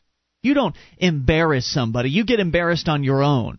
You can't say, well, Free Talk Live embarrassed me. No. You felt embarrassed for whatever reason. We might have said something that you then responded to, but you're in charge of your own emotions. These kids, not in charge of Principal Ray's emotions and how Principal Ray feels. So if Principal Ray was embarrassed, that's all his fault. Of course, leave it to the communists, the socialists running the school system, to pretend otherwise. All in all, Parker and Day said they were pleasantly surprised by the help and encouragement of kids who they thought would not have cared at all. We could all learn from their example. All it took was just a little bit of effort, just a little bit of activism, and as they pointed out, they thought the kids were just going to shrug it off. Oh, whatever, it's just a test. Who cares? Well, they did care. And I find that one of the more interesting points in the story, that, you know, these apathetic teenagers, when activated, actually did stand up and help pass out these flyers. I mean, they were recruited that morning, to help pass out these flyers. And therefore, maybe a few people were educated as to what this test was that they were taking, instead of just going in blindly and taking another, what they believed to be mandatory test, which, as it turned out, wasn't so mandatory after all. And if more people would just stand up to all of these so-called mandates that the government hands out, and I'm not just talking about kids, I'm talking about everybody. This is an example for everybody. Activism isn't difficult. It doesn't have to be arduous. It can be very simple and also very effective at the same time. I think it's a great example. 1-800-259-9231. Of course, if they were lucky, they would live in the Czech Republic, where apparently there's no government whatsoever right now. We'll give you the details on that. And whether or not anarchy is breaking out into the streets. We'll tell you what's happening coming up. You take control of the airwaves. Bring up whatever you want. 800-259-9231. It's Free Talk Live. This is Free Talk Live, your show. You take control of the airwaves. Toll free, 800-259-9231. Friday edition. It's Ian here with you. And Mark. You can join us on our website at freetalklive.com. All of the features on the site, we give them away. You enjoy them for free at freetalklive.com. We do ask that you voluntarily support the show by voting for us. Head over to vote.freetalklive.com. The gap continues to widen, unfortunately. We are not catching up. We are instead falling back. Still in fourth place out of 25,000. So, I mean, on the scale of things, we're doing pretty well. But with 150 more votes. 100 votes is about as far as we are behind. 150 votes, I think we'd finish the month at the number one position. Yeah, so Harry Potter's kicking our butts, unfortunately. Yeah, so head over to vote.freetalklive.com. It's still not too late. We could still pull this out. With about a week left in this month, we could still be the number one podcast in the world with your help at vote.freetalklive.com. And, of course, being number one means that more new listeners are going to find the show. More new people are going to find the message of freedom and liberty. And if that's important to you, vote.freetalklive.com. Or if you just like us. Yeah, that too. TCSdaily.com reporting from the Czech Republic in an article titled, Who Needs Government? Indeed. Who? The Czech Republic, which held general elections in June, still has no government. Judging by the atmosphere of mistrust between the main political parties, it's unlikely the Czechs will have a government anytime soon. 5 months later, the only certainty is that the political stalemate is likely to continue until an early election can be agreed upon. Notably, the sky has not fallen. The country's institutional framework remains sturdy, the economy continues to grow apace, and some Czechs wonder if they even need government at all. Now, I don't quite understand. So the federal stuff is still in place? I'm not sure. It'll get into the details as to what exactly happened here. But I find it interesting that I think that the longer people go without a government in these weird situations that governments sometimes get into where there has to be a shutdown or in this case there's a stalemate that results in no government, then I think people will start to wonder, well, this government thing's a little overrated, isn't it? And I mean, the longer the period goes that government hasn't been around, the more and more people are likely to start thinking these thoughts. The stalemate resulted from a mathematically unlikely but possible, politically possible scenario in which no coalition can win a majority in parliament. In December of 1992, the Czechoslovak Federation only had a few days left before its two constituent parts, the Czech lands and Slovakia, would separate into two independent nation-states. The team around Czech Prime Minister Václav Klaus was putting final touch-ups on the Constitution, which, inspired by the Constitution of the United States, would ensure a balance of power between the two houses of parliament and the presidency. Some critics worried that the lower house of parliament, with 200 members, could end up splitting evenly between two hostile camps, unable to reach a compromise. They wanted to limit the number of MPs to 199. In the end, the authors of the Czech Constitution deemed such a scenario far too improbable. The elections to the lower house were to be conducted on a principle of proportionality, with all parties that won at least 5% of the vote earning a presence in the lower house. This would, the logic went, result in enough small parties and coalition possibilities to prevent gridlock. And it probably would have. Except this past June, the very unlikely scenario became a reality. The Civic Democratic Party, which Klaus established and used to head, defeated the Social Democrats and won 81 seats. The Social Democrats received 74 seats. The Communists, 26 seats. The Christian Democratic Union, 13. Green Party, 6. The Civic Democrats, Christian Democrats, and Greens want to govern together, but cannot, because they only have the support of 100 MPs. To function, the government needs the support of 101 MPs.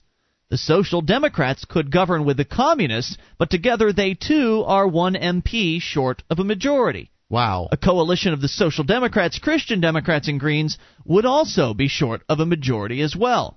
It would therefore need the tacit support of the Communists. Both the Christian Democrats and Greens ruled that out. It seems that a grand coalition of the Civic Democrats and Social Democrats, is also out of the question because the Civic Democrat leader Mirek Toplanek and the Social Democrat leader Jiří Paroubek detest and distrust one another. According to the Czech Constitution, it's the president who designates the prime minister and tasks him with the job of finding majority support in the lower house. The president of the Czech Republic is none other than Václav Klaus, who was elected to the job over 3 years ago. Predictably, he chose Topolenek, Klaus's successor, as the leader of the Civic Democrats and the winner of the June election. After months of trying, Topolenek failed to break the deadlock and resigned. He remains as a caretaker prime minister, but has no power to carry out his legislative agenda. The Social Democrats, now the second most powerful party in Parliament, are the next logical candidates to attempt to form a government. Klaus, however, does not wish to give Paroubek the opportunity. Publicly, Klaus claims he worries that Paroubek's government would be too unstable. In reality, Klaus worries that Porubek well, of course, no government, I guess, is stable enough. In reality, Klaus worries that Porubek will succeed in getting one MP from the Green Party or Christian Democrats to switch allegiances. The obvious solution for the country would be to hold an early election. But Porubek, seeing his party's preferences slipping in recent weeks due to the recently unearthed evidence of corruption committed by the Social Democrats when they were in power, refuses to give early election the necessary parliamentary approval. And so the stalemate continues. All the while, the Czech economy continues to perform nicely. Unemployment fell from 8.8% in August 2005 to 7.8% in August of 2006, and economic growth is projected to reach 6% this year. Continued growth of the economy suggests that the investors perceive the Czech Republic as a safe place for their savings, and that is a vote of confidence in the strength of the Czech institutional framework and the progress that the country has made since the fall of the Berlin Wall. It appears that Czechs can afford to be without government for a little while longer, according to an analyst at the Cato Institute. So, a little complex there on the political but maybe situation. The federal government, it isn't necessary. Indeed. Maybe not at all. And, of course, leaving it to the government, they're going to get their elections together, and they'll have another election in 2008. But is it possible that the people might pay attention to this and say, you know, scratch their heads for a moment? You know, this happened back in June. It's now November. That's a good 5 months later. We're fine. Yeah, what? This election, do we really need to go through with this? Why don't you just go home? You know, all of you in wherever it is that the D.C. of Czechoslovakia is, you just go home. We don't need you. Prague?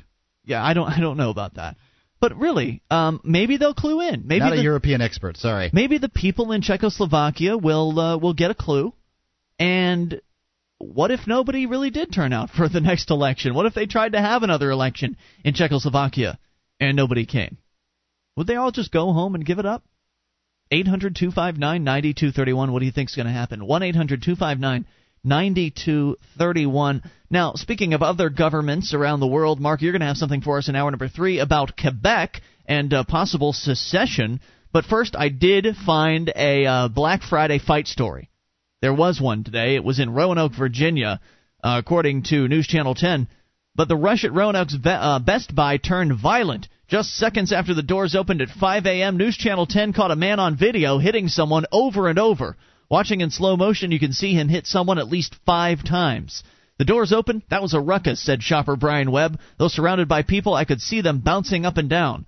Webb and other shoppers blame what happened outside. Approximately 2,000 people were waiting in line, some more than 12 hours. People were cutting in line. Others never got in line. They waited across the street, then rushed across and in the doors.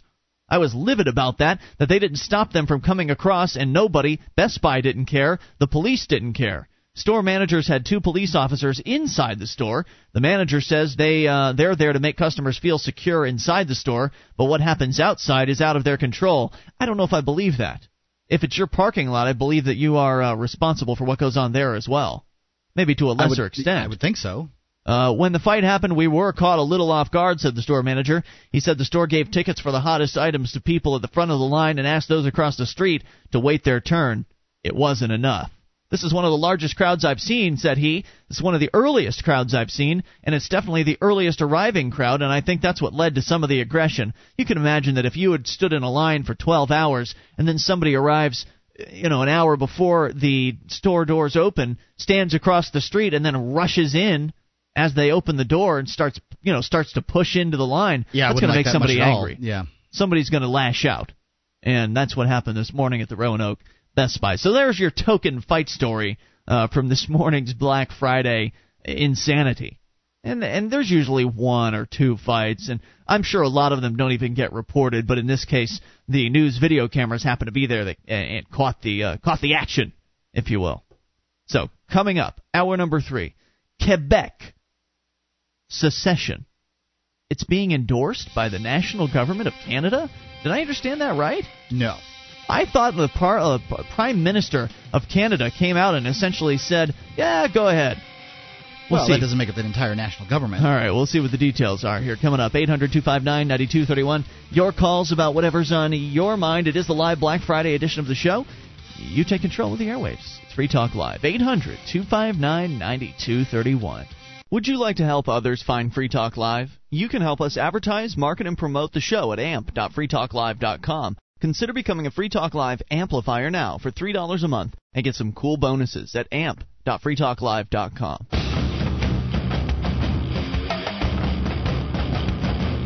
This is Free Talk Live. We're kicking off Hour 3, Friday edition, the Black Friday edition. We're here in the studio with Ian here. And Mark. And your call's in at 800-259-9231 about whatever you want. That's the packet8.net toll-free line, 1-800-259-9231. And you can join us on our website at freetalklive.com. All of the features there are completely free, though there are still some bugs we're working out after we're recovering from our server crash earlier this week. So do bear with us if not everything is working perfectly, except my sincerest apologies. As we go to Canada and Quebec, we're going to get some details about possible secession for the country of Quebec. We'll talk about it here in a moment, but first to the phones and to the fun. Or, never mind, the bureaucrat was there, but now he's not. So in that case, let's go to Quebec. From the AP, Canadian Prime Minister Stephen Harper's stunning motion recognizing Quebec as a nation within Canada has reignited the debate over the divisive issue, with some supporters cautiously viewing it as a bold political step, while critics describe it as a recipe for tearing apart the country. So yes.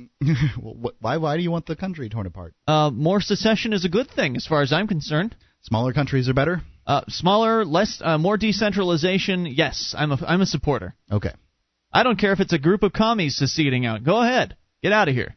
Harper's comments in Parliament seem to preempt a planned motion by the Bloc Québécois that states the French-speaking province is a nation. Now, they do speak French, but there's a good percentage of their population that's English-speaking. Mm-hmm. The wording of that motion, however, does not include the words within Canada, leaving Federalists worried that it could be misinterpreted. Harper said the Bloc Québécois motion was an unusual request that could lead to another referendum for Quebec's independence. Do Quebecers form a nation within United Canada? The answer is yes. Harper on Wednesday told a cheering House of Commons to numerous standing ovations. Do Quebecers form an independent nation? The answer is no, and it will always be no. Sorry. It's not secession. It's, you know, I don't know, recognizing, just I don't know. Politicizing. Yeah, it's just not. Politicking. Newspaper editorials weighed in on the issue Thursday, with the liberal Toronto Star saying Harper's reintervention into the debate simply fuels it. The surprise bombshell that Harper dropped yesterday will never placate Quebec separatists, even as it potentially weakens Canada by handing them over an argument the next time. There's almost certainly will be a next time. They seek to break up this country, said the newspaper. Yes. Harper's unwise intervention in this debate promises to embolden separatists and create division and bitterness. Good. While Quebecers have... Woo-hoo. Go cry in your corners. You know what? This is a good example of what's going to happen when we start talking seriously about seceding from the United States in New Hampshire. Because a lot of people are going to say, you want to break this country apart. Yeah.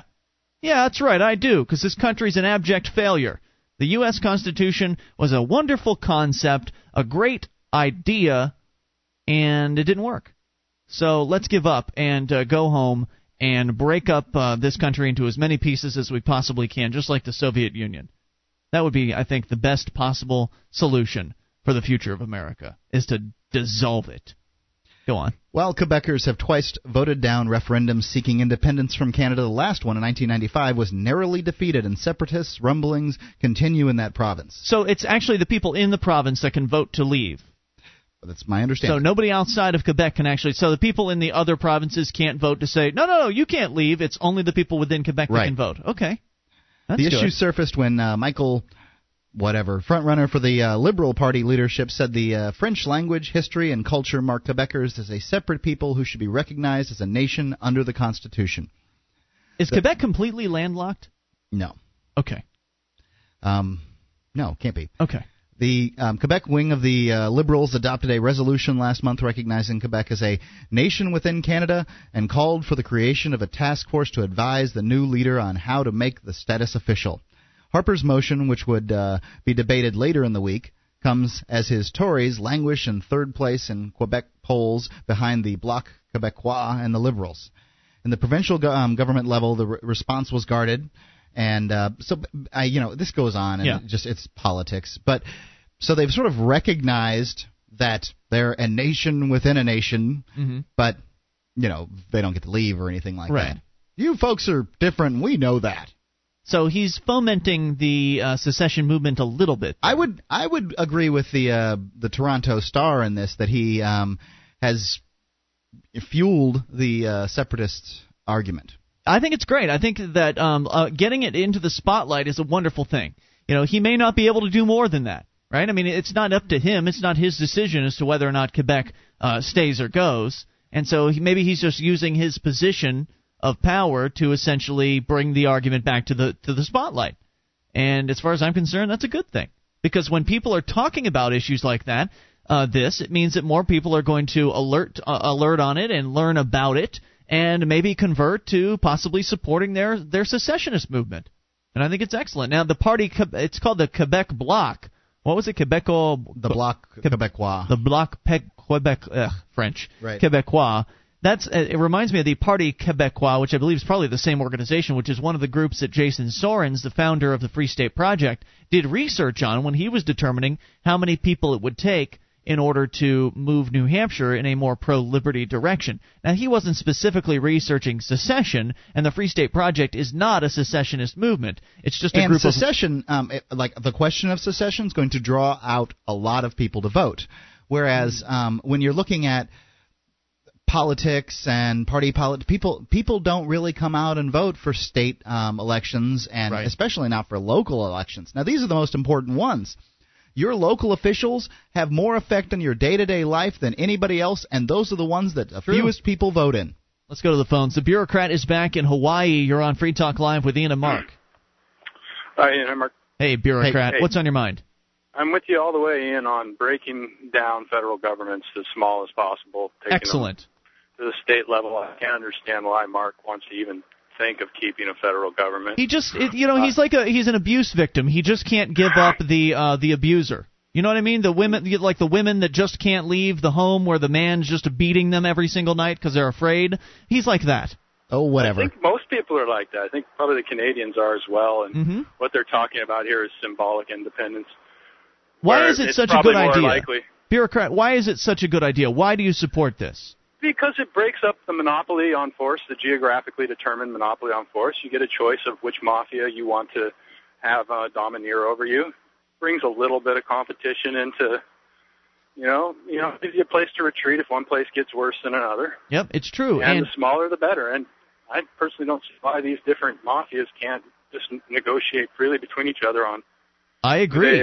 In fact, it doesn't. In fact, the idea of the federal government really doesn't make much sense. I mean, we all know that California is radically different than the state of New Hampshire. Not only is it radically different in population, as far as the political opinions of the people that live there, but it's also 2,000 miles away or 3,000 miles away. That's a long distance. Why would we ever want to be subject to the will of the people 3,000 miles away? Why would California want to be subject also to the will of the people in New Hampshire and Florida and Oregon and Alaska? I don't understand. Why do we all have to try to fight over, the piece of the pie or this government's policies? Just break it up already. But it goes even beyond control. What we're talking about with federal governments is a government for government. It's like taking inefficiency to the next order of magnitude. Yep. And as an employee of the federal government, I can tell you it's staggering what we can do. There you go. So you've got an endorsement now for secession from a federal government bureaucrat. That's excellent. Well, what else was on your mind tonight? Also, the revolution that happened in Quebec, the socialist one. I'm really all for us doing something on the libertarian side in New Hampshire with that, and I want to encourage everyone out there to try to grab just one more person to sign up with the Free State Project, or more importantly, sign the first 1,000 pledge. I take it you have signed the first 1,000 pledge? Yes. Excellent. Got someone else to do it as well. And that, you want to talk about dedication. If you think it was a big deal for Ian and Mark to move from Florida to New Hampshire, moving from Hawaii, I mean, that's about as far as it goes. So congratulations. It's so exciting down there. And the atmosphere, the people, the freedom, the... Oh, that's true. You did come out. You did come out to New Hampshire recently, didn't you? Yes, and it also caused me to change my opinion on how we should vote. I don't think we should vote for the worst of two evils in order to bring the system down quicker. That's good, because that's what you used to advocate, is voting for the socialists, which I didn't think was a great idea either. Bureaucrat, thank you for the call. Look forward to seeing you in New Hampshire when you finally make it up here. Thank you. 800-259-9231. Since we're talking international, we'll go to Australia next and talk about a major government failure. This is Free Talk Live, your show. You take control of the airwaves, the Black Friday edition. It's Ian here with you. And Mark. You can bring up whatever you want. Toll-free number, 800-259-9231, the Packet 8 toll-free line for you, 1-800-259-9231. And you can join us on our website at freetalklive.com. We've got a wiki, W-I-K-I, wiki.freetalklive.com. There's 850 plus pages, all created by listeners like you. It's like the listener-editable version of the website. wiki.freetalklive.com, and register now for the New Hampshire Liberty Forum, February 23rd through the 25th of 2007. Meet libertarian superstars John Stossel, Michael Badnarik, and many more. The most influential libertarians in America will be there. freestateproject.org/libertyforum for more information and to get registered. That's freestateproject.org/libertyforum. Going to Australia from an email from one of our listeners that lives down that way. Last week in Brisbane, the government discovered a massive crack in the middle of a bunch of flyovers right in the middle of the city. These flyovers are supported by a row of big poles. Now, I presume that's a driving sort of thing. You drive over a overpass. An overpass, like they have in big cities. Then because of the crack, one entire section of road was being supported by just one pole. Anybody big dig anyone? Since then, I read something about this. Since then, all traffic in the because he sent it to you too. Okay. All traffic in the entire city had been rerouted by the central planners at a cost of $6 to $12 million per day of lost productivity. Engineers today said they were no closer to fixing the problem than they were when they first found it.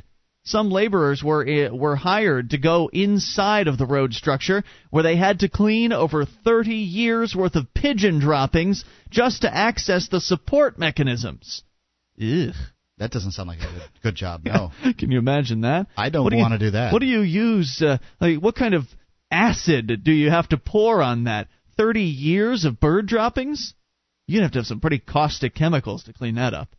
Because of the extensive rerouting of the traffic, people are frequently getting lost in suburbia while trying to follow the government's poorly indicated makeshift signs. The traffic is supposed to travel straight down a road alongside a big river, but now it's been diverted left into suburbia for several miles, then right, then over a river on a bridge, then for several miles of meandering through another set of suburbs, and finally back across another bridge to the city. This is all a big mess, says Sergio. And, on another note, yesterday someone leaked a secret government report on the horrible waste that's gone into building a new highway. The final cost was $15,000 per foot. $15,000 per foot of highway, or $78 million per mile. And we need the government to create the roads? $15,000 per foot. I could give you a few $1 million, Mark, and you could probably go ahead and put the people something together. Yeah. You'd find some people to do it. Give me a sweet government contract. Yeah. I'll pave something. So, I mean, just when somebody says to you that the government has to take care of the roads, pull out an example like this. What do they say to that? What is the response to somebody that believes, from someone who believes that the government must handle the roads, to bureaucratic mismanagement and malfeasance like this? Well, the bigger cities, they have more problems with it, and if you're in Chicago or if you're in Boston, you can point at the big dig and say, "Oh, wait, do we really need the government to handle roads? Because I think we could handle them without." But I don't know. I mean, the roads are still something that I still think we should avoid talking about with people. Well, you cannot bring it up, but when they bring it up, you better be prepared. Yeah, they're going to, because they're going to want an answer from you, and you can hem and haw, and you can say, well. Oh, well, we can have a road tax, and that's for somebody that's new to the idea, but for somebody that's grasping the principle, that's not going to cut it. If you've got somebody that understands the libertarian principle, and that is that we don't support government, libertarians don't support government force, or don't support force to achieve political or social goals. And so if somebody's got a grasp on that, then you better help them understand the reality of government roads and getting the government out of them, as opposed to just candy coating it and moving on. 800-259-9231. Well, this poor kid, I don't know if he's a poor kid. I think he's probably just a dumb kid. But here's an example of what not to do, kids. We talked about drugs the other night on the show. We talked about LSD, MDMA, some of these illicit drugs that are illegal for whatever reason, and they shouldn't be. They should be made legal so anybody can buy them at any place that wants to sell them. And one of the consequences of the war on drugs, making drugs like LSD and MDMA illegal, is that kids will go out and do whatever they can to get high.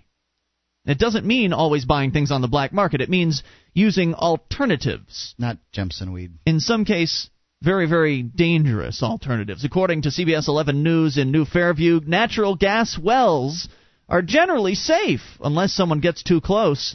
That's what happened to dumbass 21-year-old Ezekiel Thomas. Late Thursday night, family members say they found Ezekiel unconscious on top of a nearby gas well. Zeke done fell down the gas well. They say he had been inhaling the fumes. It's horrible. It's so scary, said Autumn Thomas, Ezekiel's sister. His mother, Stephanie, said she was unaware of the dangers. I didn't know kids were into this, she said. She's now concerned about access to the gas wells. My son was old enough to know not to do this, but what about the littler ones that are easily enticed like that? Well, the well site, what's up, ma'am? Your son was somebody who liked to get high, and provided the fact that he couldn't get access to drugs like, say, MDMA or LSD, the ones that the government makes illegal, he went out and snorted some fumes from a gas well. As some kids go and snort gasoline fumes from the gas tank in Daddy's garage. Some kids go and they huff paint. You know, kids will do some stupid things to get high. Anything that has to do with inhalants certainly is about as dumb as you can get. The well site near the Thomas house and all others like it are required by law to have fencing all the way around them and clear signs warning people of the dangers. If you open a tank, according to the Wise County Sheriff... You mean Zeke didn't read the sign? Oh, yeah, he read the signs and ignored them and then climbed the fence. According to the county sheriff, if you open a tank that has gas fumes in it and that gas overcomes you, get it in your lungs, you may die. It's very dangerous, so that's why they have fences around them, and they just need to abide by that. Devon Energy, which owns the gas well, has an aggressive ad campaign warning parents of the dangers of gas well sites. Stephanie Thomas says that more should be done to secure the sites. When we dug out from under the fence, we just lifted it up. They're too easy to get into. The Dallas County Medical Examiner will perform an autopsy to determine the exact cause of death. That's right, we should do more, Mark.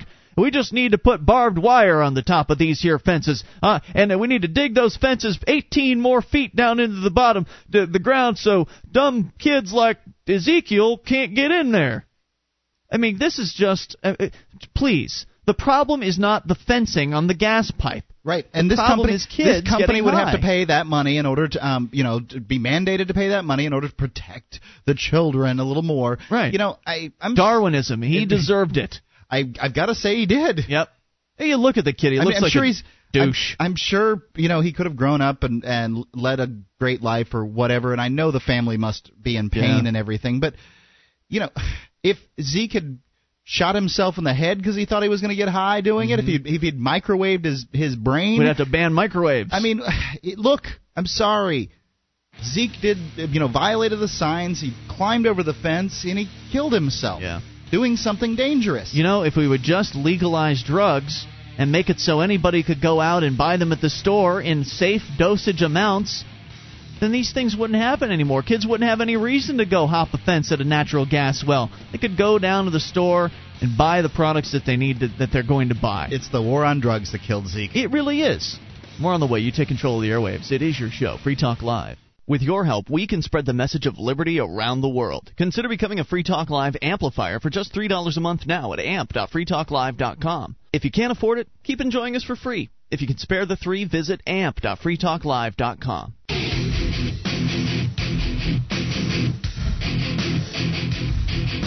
Free Talk Live, your show. You take control of the airwaves. Bring up anything. Toll free, 800-259-9231. That is 1-800-259-9231. It's Ian here with you. And Mark. And you can join us on our website at freetalklive.com. All of the features, we give them away, and that includes updates. You get signed up. We'll clue you in whenever there's something fresh to announce about the show. Updates.freetalklive.com to get on the list. That is updates.freetalklive.com. In fact, an update was sent out recently about our auction going on as we speak. If you want to get the second banner on our website for an entire month to advertise whatever you want, whether it be your business or a band or political movement, I don't care. Head over to auction.freetalklive.com to place your bid. That's auction.freetalklive.com. So we were talking about the war on drugs and this poor dumb kid who went over to huff some fumes from a natural gas well, got overwhelmed, and passed out, I guess. And died as a result of passing out right on top of the well, apparently. They found his body, and that's that. You know, kids, please don't huff things. If you want to get high, be patient.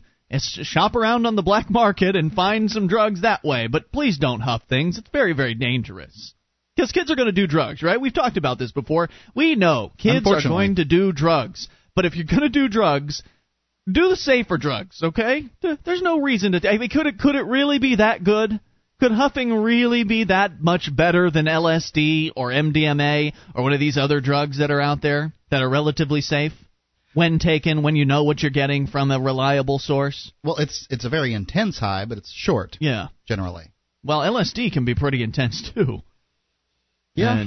And so can MDMA. Anyway, be careful, kids. Now, there's other news from the drug war, because drugs are illegal, when people who are selling the drugs or caught possessing the drugs in some instances are busted, then they lose all their stuff, because apparently taking stuff from people, including cars and property and homes, apparently that helps them get back on their feet and get better.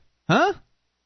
Can you imagine this? I mean, what is the rationale behind taking people's things is to enrich the police department and not to help the people that have the drug problem. Right. Because if you've got a drug problem, and one of the reasons why you have a drug problem is because maybe you are apt to be depressed.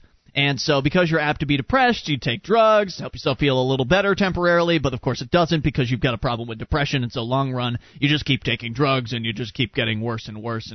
And then you stumble into a police sting, and whoops, there go all your cars. Now you don't have a car to get around. Now you can't even get to a job should you actually want to go and get a job. How is this making people's lives better? The logic is that it's helping people to hit bottom. Is that right? Yes. I mean, I don't know that it makes much sense. But you know, that's the idea. It's helping people to hit their bottom, and the faster they hit their bottom, the more likely they are to begin their recovery. Well, in this case, the police are helping the parents of one person hit bottom. Parents who didn't have anything to do with the drugs. According to the Daily Record, New Jersey, of course, the Morris County Prosecutor's Office has filed a lawsuit to take control of 11 vehicles and $30,000 seized from suspects during its Operation Painkiller crackdown in July on the use and sale of oxycodone by young people. Now, oxycodone is a prescription drug that is being abused in the black and the gray market because people are demanding it to get high with. The forfeiture lawsuit, made public Thursday in State Superior Court, Morristown, asks a judge to terminate any property rights that the owners have to the money or vehicles because the cash and cars allegedly were obtained through or used in furtherance of criminal activity. The lawsuit targets, and it doesn't say because we want to help these people hit bottom. Not what they're even saying. They didn't even claim it. They're just taking stuff because they can. Yeah, well, they're pariahs, and you can abuse pariahs. The lawsuit targets three vehicles owned by Gerard and Jane Trapp of Whippany. Their 19-year-old son, Gerard Jr., was one of about 58 young people arrested on or about July 27th in drug raids. Trapp Jr. has resolved a conspiracy to possess oxycodone charge by being enrolled without admitting any wrongdoing into the county's pretrial intervention probationary program for first-time offenders. He's a first-time offender, 19 years old, and they're taking his parents' cars. Oh, my God. Parents Gerard Trapp, a Bloomfield police officer... And the seizure of three family cars is extreme, since neither he nor his wife knew of any alleged drug use by their son. And his son's 19. He's not even their kid anymore. They're not really entirely responsible for the kid. And Trapp Jr. was charged with a relatively minor offense. He was never accused of being a dealer or a supplier, even. The father said, "That's ridiculous. That's crazy." The father said, "To take three cars over a conspiracy charge is over the top." The prosecutor's office seized in July the family's 1992 Cadillac STV, a 95 Chevrolet Monte Carlo, and a 1994 Toyota Camry. Trapp said the prosecutor's office initially told him the three cars could be bought back for $3,000 and have since lowered the amount to $1,500 for all three vehicles. We're ready to wheel and deal here tonight, Mark. We've got all three of your cars, and you better give us $1,500. Well, no, we'll cut it back from $3,000, $1,500, and you can take them home tonight. Your cars. Yeah. God. Can you believe these people? No. I mean, what? Where do they get off? I mean, they have just no right to take these people's vehicles. They must get off on it. They really must. It really must be really enjoyable for these cops to just take people's things and then hold them back and say, well, we'll let you have it back. Just give us a little cash. And they would have taken the $3,000 from him if they hadn't have put up a fuss, and, you know, still $1,500 to get your own car back. They have no right to impound these. Have they proven that they've been used in any kind of drug crime? Not to say that I think that that means that you can take them. No, they haven't. No, they. How could they have been used? They only arrested one kid. And they arrested a bunch of other people, but as far as the connection to the parents, right, was their kid. The kid couldn't have been driving all three cars at once. Don't think that's possible. Timothy Smith, an attorney... Oh, by the way, the Trapps have not bought back the vehicle, so the offer's still on the table. Timothy Smith, an attorney for the Trapp family, says the move by the prosecutor's office was unfair and has placed the family of two working parents and four children of driving age in a position of hardship. Oh, we want to help them hit rock bottom. Their son got caught with a few oxycodone pills, so they should lose all their cars. Who in their right mind could defend this? 1-800-259-9231. Who could possibly call in and defend the actions of the police? No one's going to. And the prosecutors. No way. Smith argued that the family, including Gerard Trapp Sr., to whom the four family cars are registered to, were unaware of the younger Gerard's activities in three of the cars. To seek to have the people buy back their own cars when they need those cars for their daily activity seems to me almost to rise to the level of extortion. Yeah, it does, but apparently it's not called extortion when the police do it. When the police do it, it's called helping parents who... have teenagers with drug problems? Or what something. Do you call this? What are their excuses for themselves? I mean, did they even get the cops to comment in this case? It's probably not. Then the article goes on to mention a bunch of other... Well, they had the one cop commenting, the cop that had his car taken away. Right, well, he's a guy, yeah, the dad of the kid happens to be a cop in this case. Then they list a whole bunch of other cars that were taken from some of the other people that were busted in the sting. The lawsuit contends that the defendants were all observed during the time period of June 9th to July 27th using their vehicles to either buy drugs for themselves or to distribute them to other people. The lawsuit also wants a judge to turn over the prosecutor's office $30,000 seized from six people during the raids. The bulk of the money was seized from so-and-so Roseland, charged with being a dealer of oxycodone. Five others were stripped of sums ranging from $5,000 to $58 during their arrest, and the prosecutor's office wants to keep the money under the state's forfeiture law. Now, what do you think the chances are that the prosecutor's office is going to have the money taken from them and returned to the families? Unlikely. Yeah, very unlikely. What do you think the chances are the prosecutor's office is going to take the money and give it to some well-needing charity? Zero. No.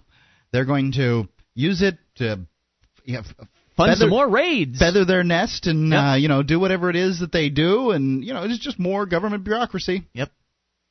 And how many people are going to be assisted by these laws? How many of these people, these teens that were busted, the parents who are having their property stolen from them by the police, how many people are going to be sitting down around their Thanksgiving table or did sit around their Thanksgiving table last night and hold hands and say, thank you, New Jersey police and prosecutors, for taking our cars and our son's cash.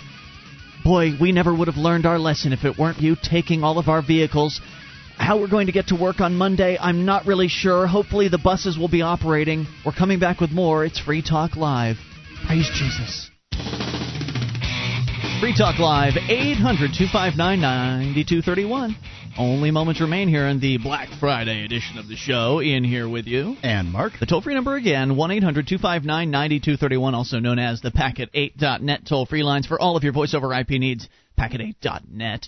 You need to join us on our website at freetalklive.com, where all of the features are completely free. Though we do ask that you voluntarily support the show by becoming a Free Talk Live amplifier. Why on earth would someone want to do that, Mark?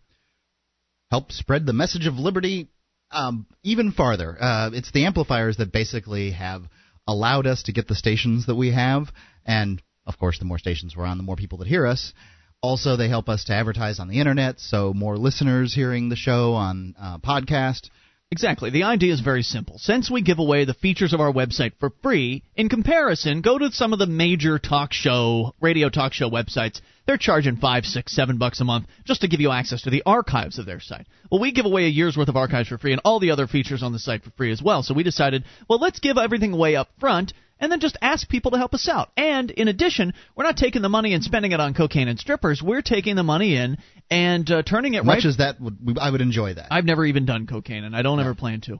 I don't think you've ever seen a stripper either. I've seen a couple strippers, as a matter of fact. Where? Not at a strip club. Well, I've known them in person. I see. Anyway, so the AMP program, you send us $3 a month. We turn it around into advertising for the shows. You're pointing out to get more stations on board, to get more Internet listeners on board, and it's working. You can get the details and learn about the perks that you'll get access to, like classic archives, the amplifier-only call-in lines, and more. All of the information you need is at amp.freetalklive.com. The credit card form is down right now while we get our website back online to 100%. But if you want to sign up via PayPal, that's working just fine. So head over and learn all about it. amp.freetalklive.com. To the phones, to the fun. Matt in Illinois, you're on Free Talk Live with Ian and Mark. Yeah, hi. Hey, I just wanted to say that I thought that that story that you just told about the people losing their cars and stuff, that's awful. That's just terrible. Yeah, and it happens all the time.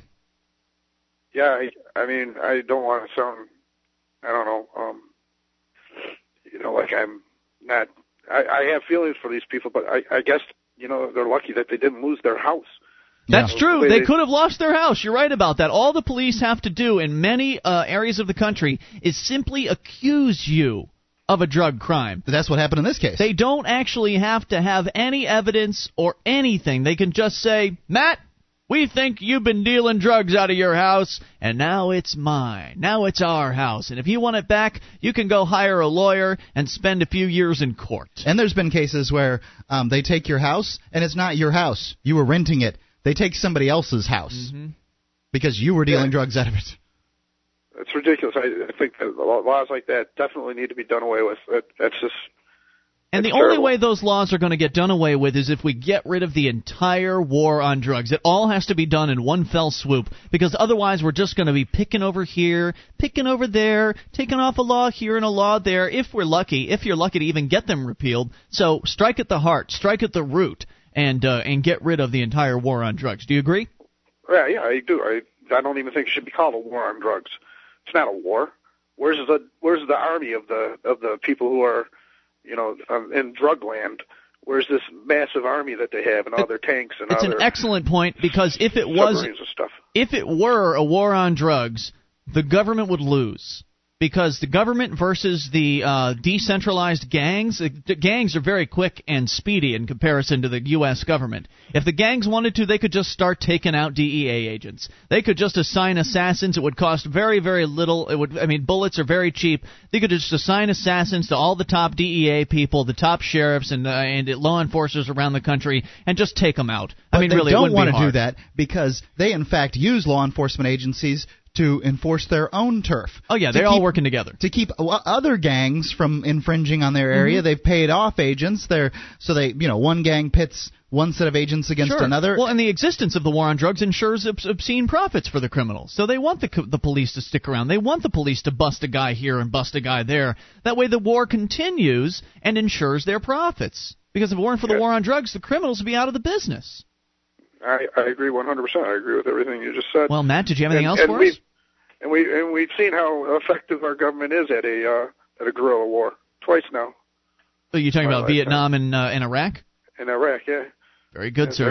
They're not very efficient at that. Nope, and they can't even fight a real war too well, let alone fight a war against a very well-armed and well-financed group of criminals. If you think it's hard to fight against an army, try fighting against a group of unknowns, which is essentially what they're doing in Iraq. They're fighting against a group of unknowns, a group of insurgents. Well, the war on drugs could be the same way if it really was a war, but you're correct, Matt. It absolutely is not. Any final thoughts for us? No. Thanks for the call. We appreciate it. 800-259-9231 to the email box from Robert. Hey, guys. I have a quick question about not paying income taxes. I really don't want to pay them, and I don't plan on paying them. But when I hear Ian talk about not paying them, he has all this information that he's looked up and knows facts about paying taxes. You know, Robert, I don't know where you get that impression. I think you get that impression because I'm a talk show host, and we have people call in with all kinds of information about taxes. But honestly, I don't really know facts about taxes. I don't know what the law says. I mean, I've heard, you know, I've looked at some of the research that others have done that claim that there is no law. But even if there was a law, I wouldn't want to pay taxes. The fact, if I know any set of facts, it is this. It's that slavery is wrong, and I don't want to be a slave. Taxation is slavery in that if I have to pay a percentage of my income to some anonymous group of individuals or some non-anonymous group, just some group that wants to take my money from me, in this case the IRS, if I have to pay a percentage of my income to those people, whether it's 1% or 99% or 100%, I'm that amount of a slave. And if I'm 1% a slave, I might as well be a slave. And I object to that. Not only that, I object to the way they spend the money. Like, even if I was okay with the idea of taxes, which I'm not, I would definitely not be okay with the way they spend the money. I would definitely not be okay with my tax dollars going to wars, to kill innocent people around the world, to take people's cars and houses from them in the war on drugs. I'm not at all okay with the way government uses tax dollars. So I've got plenty of objections. I don't have a lot of facts about what the law says. I don't care if the law says. See, that's my problem with some of these anti-tax groups. I support them in what they're doing. Like We the People, trying to ask questions of the government, asking the government and the IRS the question of where is the law that requires us to pay taxes. Now, it's interesting that they will refuse to show the law. They claim it's there, but they refuse to actually identify and specifically point it out. But even if they did, even if tomorrow they held a press conference that said, here it is, here's the law, or even if they decided to just write a law tomorrow that's made it very explicit, every man and woman in America is to pay 50% of their income to the federal government, I would not care. It is not something I agree with. I am not going to be a slave. Right, and, you know, it's obvious the government expects people to pay taxes, whether or not they have a law that, you know, specifically on the books that says every American must pay taxes. They don't, or at least we haven't been able to find the thing. But what difference does it make? It's wrong. Yep. Now, do I pay my taxes? I do. But do I pay taxes? I do. Not some, federal. Not income tax. Income, federal tax. I'll try to get away from as many federal taxes as I possibly can. Do I pay taxes? Yes, I pay the local New Hampshire 8% meal tax when I eat out. I also pay the gas taxes when we buy gas. I also pay the property taxes because I don't want the local group of armed bandits coming to take my house from me. Right. I would think your chances of getting your house taken away are significantly higher than getting chased after by the IRS if you just don't fill out, if you just drop out. Now, if you lie to them or, you know, get in their face and try to ask for your money back. Right. Or I don't play games. No, I don't play games with these people. I just ignore them. They are a band of marauders. They are a violent band of thugs, and in my opinion, they're a group of strangers. I mean, if I all of a sudden wrote up an invoice for you, Robert, and sent it to your house saying, you owe Free Talk Live $5,000 this year, or if you don't pay us, we're going to send some people after you to punch your face in. Would you cut me a check? I mean, because that's essentially what they're doing. That's essentially what the IRS does. They write a bunch of strangers, people they don't know, an invoice, and they include a bunch of obscure instructions that you're supposed to understand. And then at the very bottom it says, if you don't follow these instructions to the T, we are going to charge you with a criminal offense and throw you in the clink.